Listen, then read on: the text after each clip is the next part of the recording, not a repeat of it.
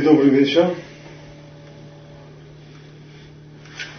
Извиняемся за задержку. На прошлом уроке мы подробно объясняли, почему Всевышний создал мир таким образом, что достижение его цели должно пройти именно через усилия человека. Почему то благо, которое Всевышний хотел одарять человека, должно быть получено его собственным трудом.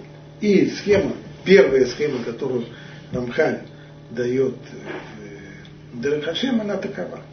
Поскольку Всевышний хотел дать максимум блага, максимальное благо это только он. И более того, а где это благо, оно только у него, стала быть единственная возможность приобщиться к этому благу через приближение. А что означает приближение, приобщение? Оно означает уподобление. И без уподобления это невозможно. А уподобление будет здесь нереально, если творение будет создано близким к Богу, то есть близким к идеалу, только что разве творение, но при всем при этом оно тогда будет получателем, а Всевышний у него, ему совершенно не присуще получать от кого бы то ни было, да и не от кого получать. Он наоборот даритель. Стало быть, получилось полное совершенно противоположность. Один Всевышний как даритель, а творение как получатель. Это совершенно разные полюсы. Никакого преподобия не возникло. Единственная возможность уподобиться это с тем, чтобы творение само себя и построило, и само себя потворило, чтобы было не получателем, а чтобы было творцом своего совершенства. Поэтому творение должно быть совершено. Должно быть сотворено несовершенным. Отсюда уже, в скобочках, мы имеем ответ на вопрос, если Всевышний так хотел давать благо, то почему в этом мире блага настолько мало? Почему в этом мире, наоборот, полно глупости, зла и всего прочего? Поскольку уже есть недостаток. Недостаток уже может в дальнейшем развиться и во зло тоже. Так или иначе, творение создается несовершенным, оно должно усовершенствовать себя, оно должно довести себя до совершенства, тем самым достигнуть уподобления, что оно само, точно так же, как Всевышний ни от кого не получал своего совершенства, так и творение не получает ничего даром, а само его достигает. И этим достигается минимальное уподобление, которое позволяет приобщиться к благу. У Рамхаля есть еще одна книга, «Дат Тунот», в которой он объясняет необходимость достижения блага своим трудом иначе. Пишет он там так. Конечно бы, если бы Всевышний сотворил человека совершенным, он мог бы получать благо, но это благо было бы неполным, вследствие явления, которое он называет Неама Декисуф. Это не он называет точнее, это называет каббалисты, он их только здесь цитирует. Неама Декисуф означает «хлеб стыда». То есть, дармовая подачка, с одной стороны, доставляет человеку удовольствие, как любое получение, как любое удовлетворение его желаний и потребностей. Но с другой стороны, полного удовольствия никогда не будет, потому что всегда к этому будет примешиваться, как ложка с дегтем, бочка с медом, всегда будет примешиваться ощущение неполноценности, стыда от того, что получает человек. Да. Известно, что в Хазаль, он цитирует это, есть в Тосфовский душин приводит, цитирует там Гмору в Ярушалми, не учим, то откуда мы знаем, что это Ярушалми, потому что Тосфов его цитирует. Но есть такие, которые знают Ярушалми прямо. Так вот, Ярушалми говорит следующую вещь. Амаврих, безбан шионек минаскина, потом минаурля. Абраха, что означает абраха? Это способ размножения деревьев, когда берется ветка, скажем, виноградной лозы, и прикапывается в землю. После того, как она прикапывается в землю, в том месте, через некоторое время, в том месте, где она была прикопана, она пускает корни. Некоторое время эта ветка, она живет и за счет материнского дерева, и к тому же она пускает корни, она чего-то она уже набирает и собственными усилиями тоже. В какой-то момент связь между материнским деревом и новым саженцем она прерывается. Почему нам важно знать, в какой момент это происходит? Из-за законов Орла. Если материнское дерево было старое, то ветка, даже будь прикопанная, она ветка старого дерева, стало быть, все его плоды разрешены. Но с того момента, как был отделен саженец, это уже новая посадка. Тогда нужно сосчитать снова 3 года орла, и плоды будут запрещены. А как мне это узнать? Ведь я же под землей, у меня же нет перископа, при помощи которого я могу под землей узнать, разорвалась ли связь с материнским деревом или нет. В Ярушалми есть признак внешний, по которому можно это узнать, не имея перископа. Нужно посмотреть, в какую сторону повернуты листья. Если листья, знаем, что у листа есть у него лицевая часть, а есть у него и изнанка, его спина. Так, там, где проходит хребет, его и нечто похожее на ребра. Так вот, пока он питается за счет материнского дерева, то листья повернуты спиной к материнскому дереву. Почему? Потому что, как говорит Гмора в Ярушалми, «Ман деахель делав дилей, байт листакули беапи». Тот, кто ест за чужой счет, ему стыдно глядеть в глаза своему благодетелю, того, за счет кого он живет и ест. Поэтому пока молодой саженец живет за счет материнского дерева, то листья поворачиваются к нему спиной. Как только листья разворачиваются к нему лицом, это значит, что он уже самостоятельный, это уже саженец, который питается сам за счет своей корневой системы.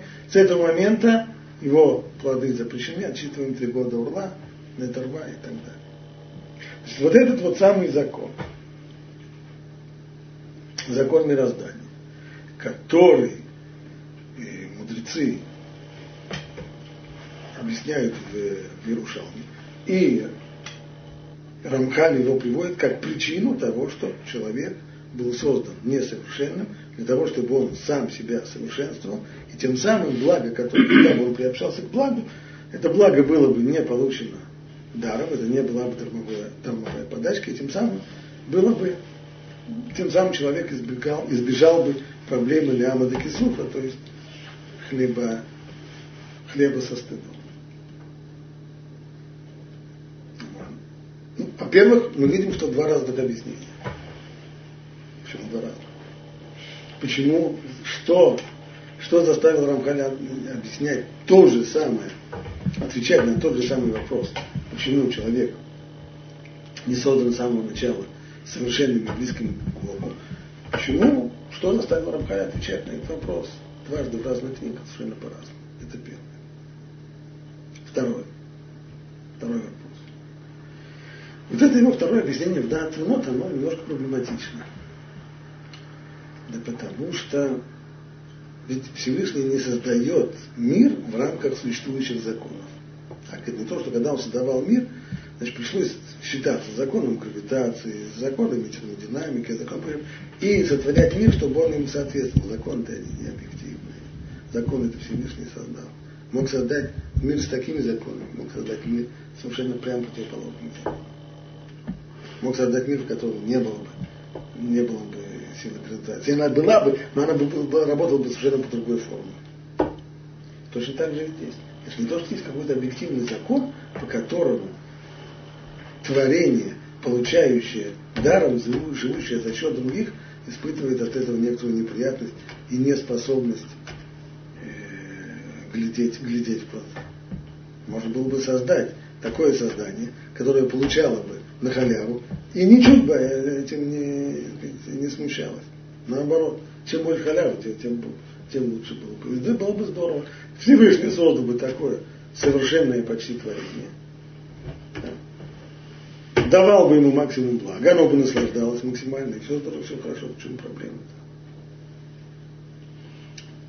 Ответ наиболее точный и полно сформулирован в книге, которая не была написана для того, чтобы решать проблемы в Рамхале, но из того, что написано, ответ очень точный. Это книга, сборник предисловий Рава Ашлага к его комментариям к Трамудасаден Сверотариза. Называется этот сборничек «Матан Тура». И там вот в одном из своих предисловий он объясняет следующую вещь. Откуда берется У нас вот этот вот самый стыд, то, о чем говорили каббалисты Неама Декисуф. Хлеб со стыдом. Это наш недостаток такой, что халява нам неприятна. Что подобного будет Рав Ашлага? Наоборот. Есть такой неписанный закон, в котором Всевышний создал закон, как он называет его, закон соответствия ветвей корню. То есть, все то, если мы берем растение, все то, что полезно и приятно ветвям, полезно и приятно и корню тоже. Все то, что вредно и противно корню, вредно и противно ветвям тоже. Не может быть так, чтобы корень, если полить корни растения медным купоросом, ему бы было очень плохо, а если бы на веточке ветки намазать медным купоросом, растение просто бы расцвело бы от наслаждения. Такого нет. Что противно корню, то противно и ветвям. Соответственно, это отношение и насыпшим. То есть все проявления, каких бы то ни было, положительных качеств и достоинств в нас, это проявление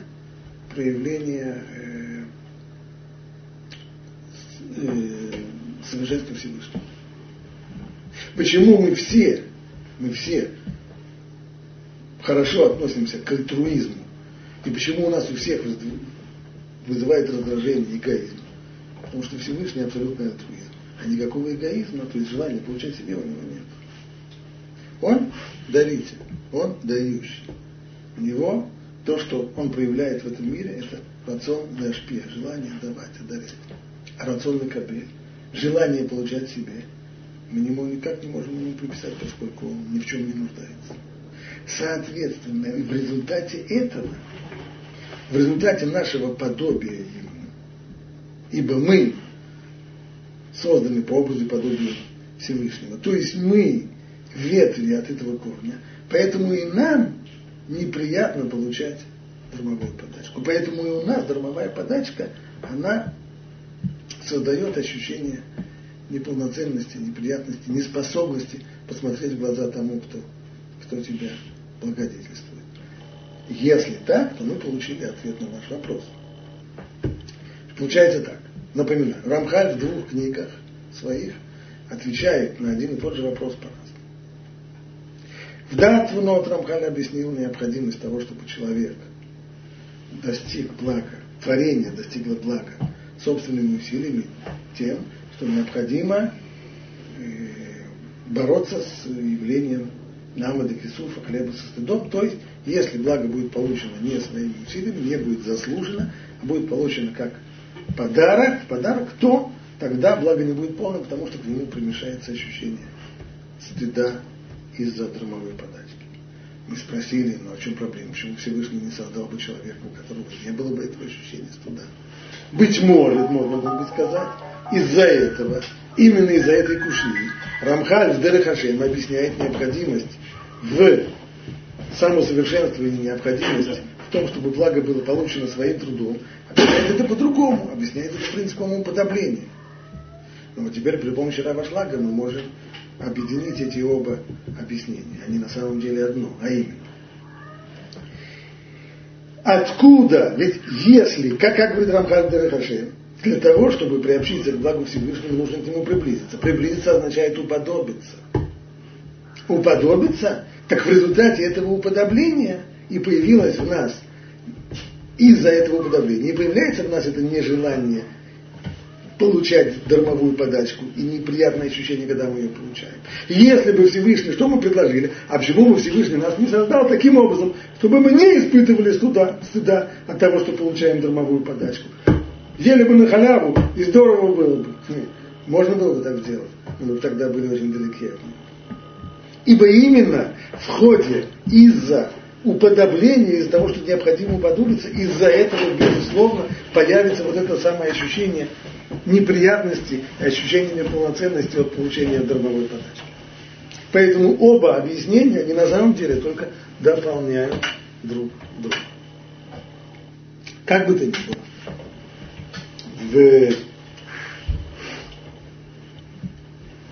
Получается, что человек, как все время меня сбивает на человека, на самом деле до человека мы еще не дошли, у нас еще только творение, оно еще не разделено на человека и не человека. как бы то ни было, творение должно быть создано несовершенным, усовершенствовать себя и тем самым добиться блага своим трудом. Вот теперь мы продолжим читать Рамхаля, посмотрим еще несколько абзацев. Это там, где буквочка Гимель.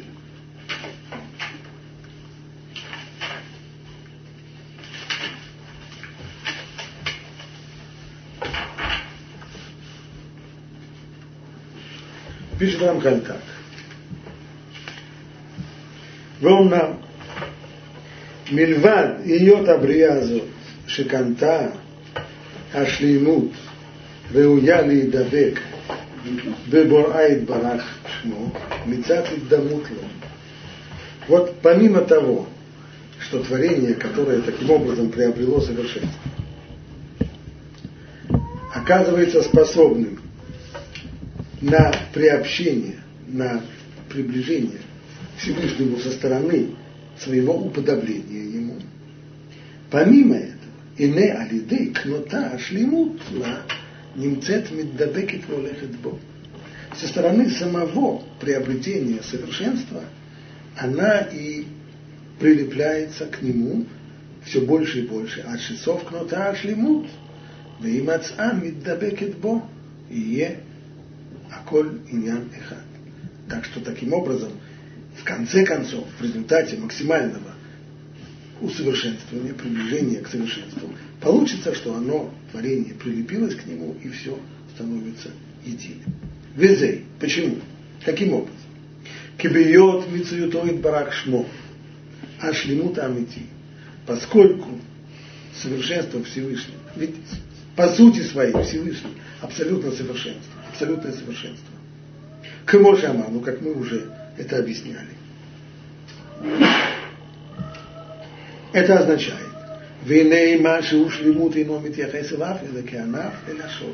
получается, что все, что мы можем определить как совершенство, относится к нему как ветвь к корню. Это уже термины, которые мы сегодня здесь употребляли. В этом ключе. Конечно же, творение само по себе не может достигнуть совершенства самого корня. При всем при том, несмотря на это, иней, эмшех ветуладам имену, при всем при том, тогда совершенство человека будет порождением и его продолжением.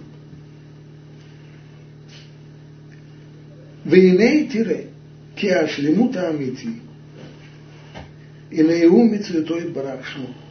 И смотри, получается так, что у нас настоящее совершенство – это именно совершенство Всевышнего. Выхоль хизарон эйно элейлем туву. А если есть на свете хоть какое бы то ни было, хоть какой бы то ни было недостаток, это просто не проявление его совершенства. Так, то есть не нечто такое активное зло с рогами и с хвостом.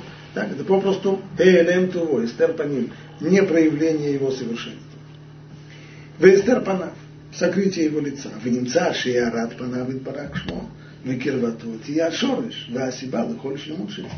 Получается, что его иарат по ним, как бы сияние лица, то есть его проявление, его совершенство, это корень и причина любого совершенства в творении, какое бы то ни было. Вестер панав, а сокрытие его лица, его непроявление, шорыш васибалы холих сарон, это причина и корень любого недостатка. Ширки шура эстер, кем ешиурах лисарон. И чем больше закрытия, тем больше, прям пропорционально ему, будет и недостаток. Валькен получается. Ханевразия умет бешикульбы нашли мут вахисарон.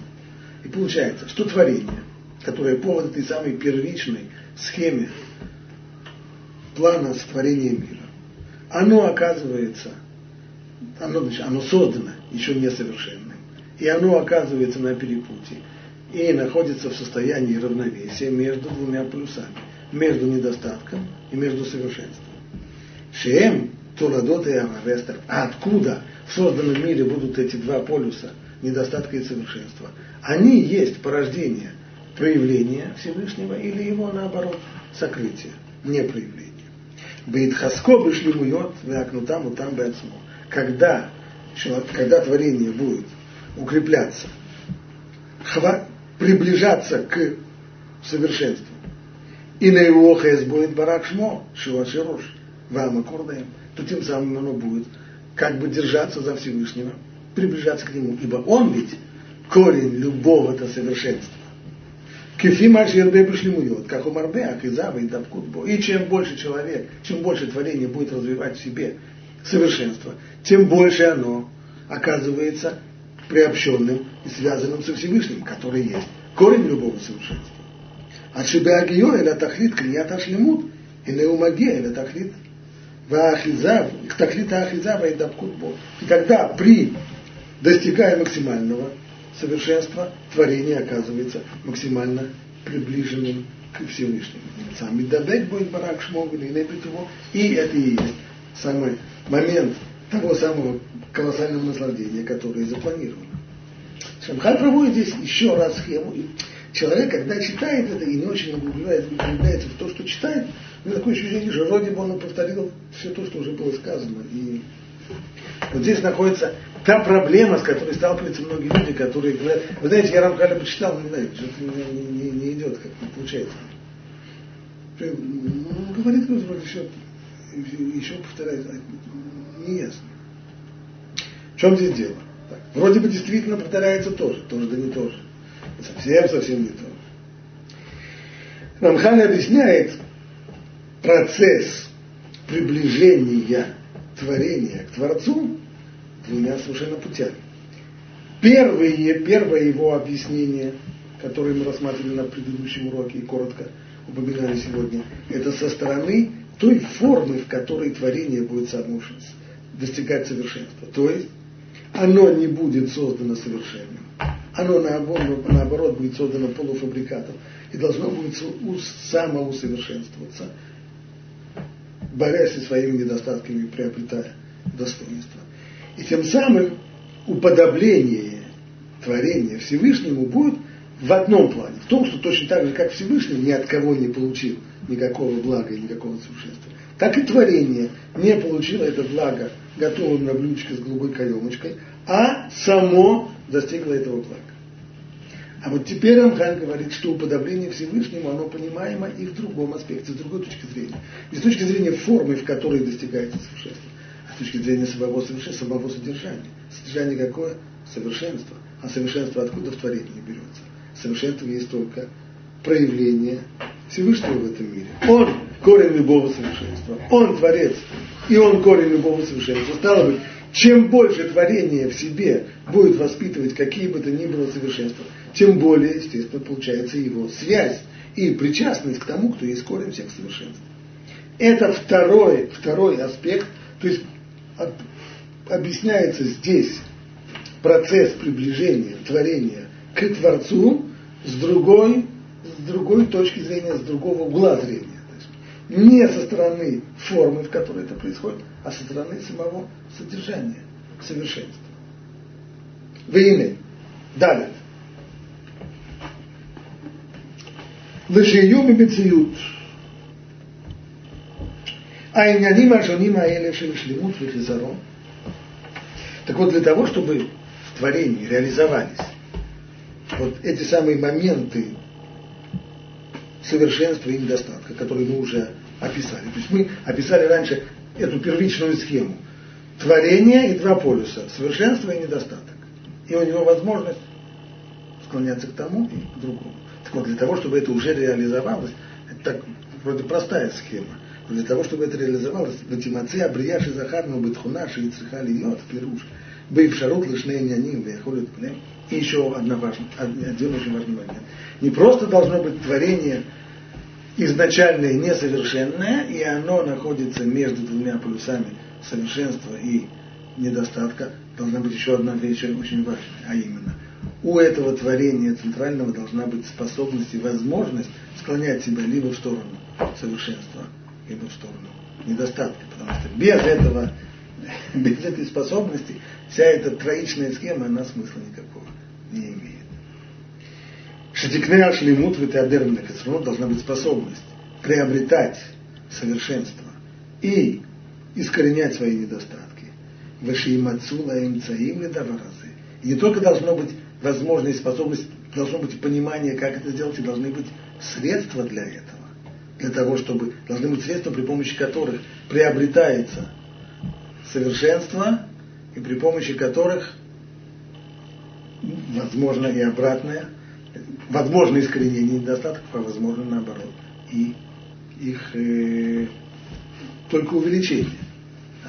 То есть это, что имеется в виду? Если, например, если привести человека в какое-нибудь место и показать ему, показать ему фотографию атлета, физически, можно быть таким совершенством. А потом показать ему фотографию обрюзглого, толстого, горбатого человека. А можно быть таким. Каким ты хочешь быть. Но должны быть средства для того, чтобы стать и таким, и таким. Пожалуйста, тебе направо тренажерный зал, так, там становятся атлетами. А тебе налево буфет, там все противоположно. И все есть, так, и средства есть, и возможности, и буфеты, и страны. Тогда будет работать эта схема, чтобы было творение, которое несовершенно, у которого есть возможность совершенствовать себя, у которого есть возможность, наоборот, больше и больше укреплять в себе недостатки, и у которого есть средства и к тому, и к другому. Рамхаль уже здесь закладывает основу и фундамент для необходимости свободы выбора в человеке. Хотя он ее еще с этими словами не назвал, и он ждет только 3 главы, в которой он это скажет более конкретно.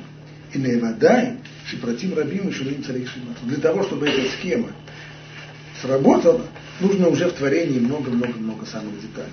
Да, даже в той простой схеме, которую мы нарисовали, тренажерный зал нужно, и буфет нужно, и в буфете холодильник, в котором в зале нужно еще думать.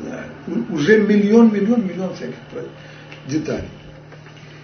Вейхусам рабими на протимейре. Не только сами детали многочисленные должны быть, но должны быть разработаны системы отношений и взаимоотношений между этими различными частями творения. Ачьяцлех аталит, атахлит, амихуван бабака. В конечном итоге вся эта цель разработанная не сработает. Вула априя ашер и тадаталы няна гадулязе и мелодвикут пын барак шмо кноши захарну и тикаря и карит шибхоля априя.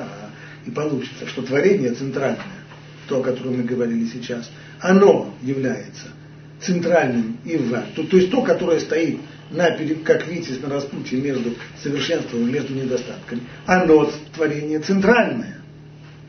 А все остальные они только второстепенные, служебные. Вихоль шарши и маце бемициют ло и ебо эла ойзе бейзе цад, о бейзе пхина, эла тахлит. То есть все остальные творения, они только вспомогательные, они каким-то образом помогают. Как тренажерный зал, он вспомогательный, главное не в том, чтобы был тренажерный зал, главное в том человеке, который туда придет. И буфет, он тоже исключительно вспомогательный. Аль-Керви, Карут, Филим, Лабрия и Карит, и они оказываются второстепенными служебными по отношению к центральному, главному творению. Ахабрия и Карит, Бэмет и Амина и Ноши.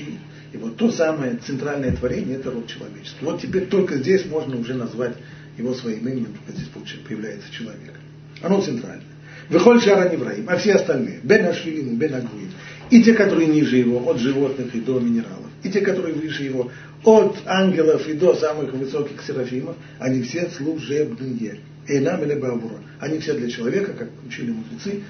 Хаяв адам лумар бешвили невра улам. Человек обязан сказать: мир создан для меня. Мир, включая в себя все, всех ангелов, всех улиток, все, абсолютно все, и все галактики. Коля лификола пхинота работа шунот ларуйот лимацей баэм кмоши и баэр от лифаним бесиат дишма. Вопрос. Конечно, очень приятно осознавать себя центральным творением. Вопрос, можем ли мы это обосновать, можем ли мы это аргументировать, что мы действительно центральное творение. Ответ он на самом деле простой. По схеме, которую объяснил Рамхаль, центральное творение, оно отличается двумя главными чертами, которые, в общем-то, две стороны одной медали. А именно, оно само несовершенно, и у него есть способность либо совершенствовать себя, либо, наоборот, заниматься саморазрушением. Либо самосовершенством, либо саморазрушением. Все остальные творения в мире, они полная противоположность. Они, во-первых, совершенны, во-вторых, они ничего в себе изменить не могут. Так? Взять даже ту самую кошку, которая сейчас здесь вякала за окном и так далее. Кошка для своей, кошки, кошачий, а это был кот, кот для своей кошачьей этой самой карьеры, он создан идеально. У него все есть, ему не холодно зимой, ему не жарко летом, он умеет ловить мышей, он умеет ловить блох, он, все абсолютно. Ему не нужно себя перевоспитывать, работать над собой не нужно. Он уже в момент, когда он еще слепым котенком еле-еле родился, за несколько дней в нем уже все заложено, он освоил всю кошачью науку за несколько дней, он законченный кот, только маленький еще. Так. Стало быть, единственный кто, а, несовершенен, б, способен самоусовершенствоваться и, наоборот, саморазрушаться, это только человек. Все остальные, включая и самых высоких ангелов, они прямая противоположность. Обратим внимание на то, что Рамхаль говорит, что это Брия и Корит, это Израиль, что это народ Израиля. Почему? Потому что, как выяснится в дальнейшем, хотя на самом деле в Медрошах говорится, что Макшевит Израиль кадма, что мысль о Израиле, она предшествует всему миру, то есть в этом цель творения. Да потому что, как Рамхаль объяснит это в дальнейшем, во второй уже части, поначалу в плане творения не было разделения на Исраэль и Амим, а речь шла о едином, совершенном человечестве, только потом, после греха Адама, уже произошло разделение на две группы человечества, человечество упадшее и человечество, оставшееся на ступеньке неупавшего. Вейны, а скала, выхоля медот от вот, эними они шлемут, шнимцау, да и шталем, баем Адам. И вот получается, что если мы еще спросим, а каковы эти полюсы, там сказано, что есть два полюса. Полюс совершенства с одной стороны и полюс недостатка с другой, а можно ли как-нибудь более конкретно назвать? Рамхаль, пожалуйста, я вам назову. А именно. И мы сказали, извиняюсь, неправильно сказал. Полюса-то совершенства и недостатка, они-то понятны. Но сказано, что должны быть еще и средства, при помощи которых достигается либо самоусовершенствование, либо саморазрушение. Пишет Рамхаль, что вот аскала, познание, вихоль медот атовот и все хорошие качества, они и есть моменты совершенства, которые и находятся для того, и существуют для того, чтобы ими человек совершенствовался, приближался к совершению. Совершенству. Понятно, что не имеется здесь в виду познание познание физики или математики или какой-нибудь еще самой важной науки, которая есть, речь здесь идет о другом, речь идет о познании воли Всевышнего, медот тувот. Здесь многие спрашивают, погодите, а почему Рамхаль скажет все, что Туральмец? Вот. Каковы средства, при помощи которых человек должен совершенствовать себя? Если спросить любого человека, который хотя бы немножко разбирается, ну как, при помощи изучения Туры, исполнения мицвот. А почему Рамхаль их не называет? Потому что Рамхаль очень точно следует своему. Он развивает здесь схему сотворения мира от сверху вниз. И сверху вниз, то есть Тора и мицвот, это уже на самом низу, это уже конкретизация, конкретнее уже, пожалуй, уже не сказано. Так. Но Тора и мицвот, они средства для того, чтобы привести к чему? К аскала, к познанию и к медот тувот, к хорошим качествам. А они, в свою очередь, уже средства для чего? Для уподобления Всевышнему и для приближения к Нему, для усовершенствования и для приобщения к Нему. Так? А порядок, в котором Рамхаль это рассказывает, сверху вниз, так, от Творца, схема творения, средства, первичные средства, самое первичное средство какое? То, что приводит человека к уподоблению Всевышнему, аскала, познание и медот тувот. А уж дальше, в дальнейшем будет выяснено, что для того, чтобы достигнуть вот этих двух моментов, аскала и медот тувот, для этого должны уже более конкретные средства, именно Тору и мицвот. Вот в таком порядке. Хорошо, вторую главу мы с Божьей помощью закончили. В следующем занятии мы начнем третью главу.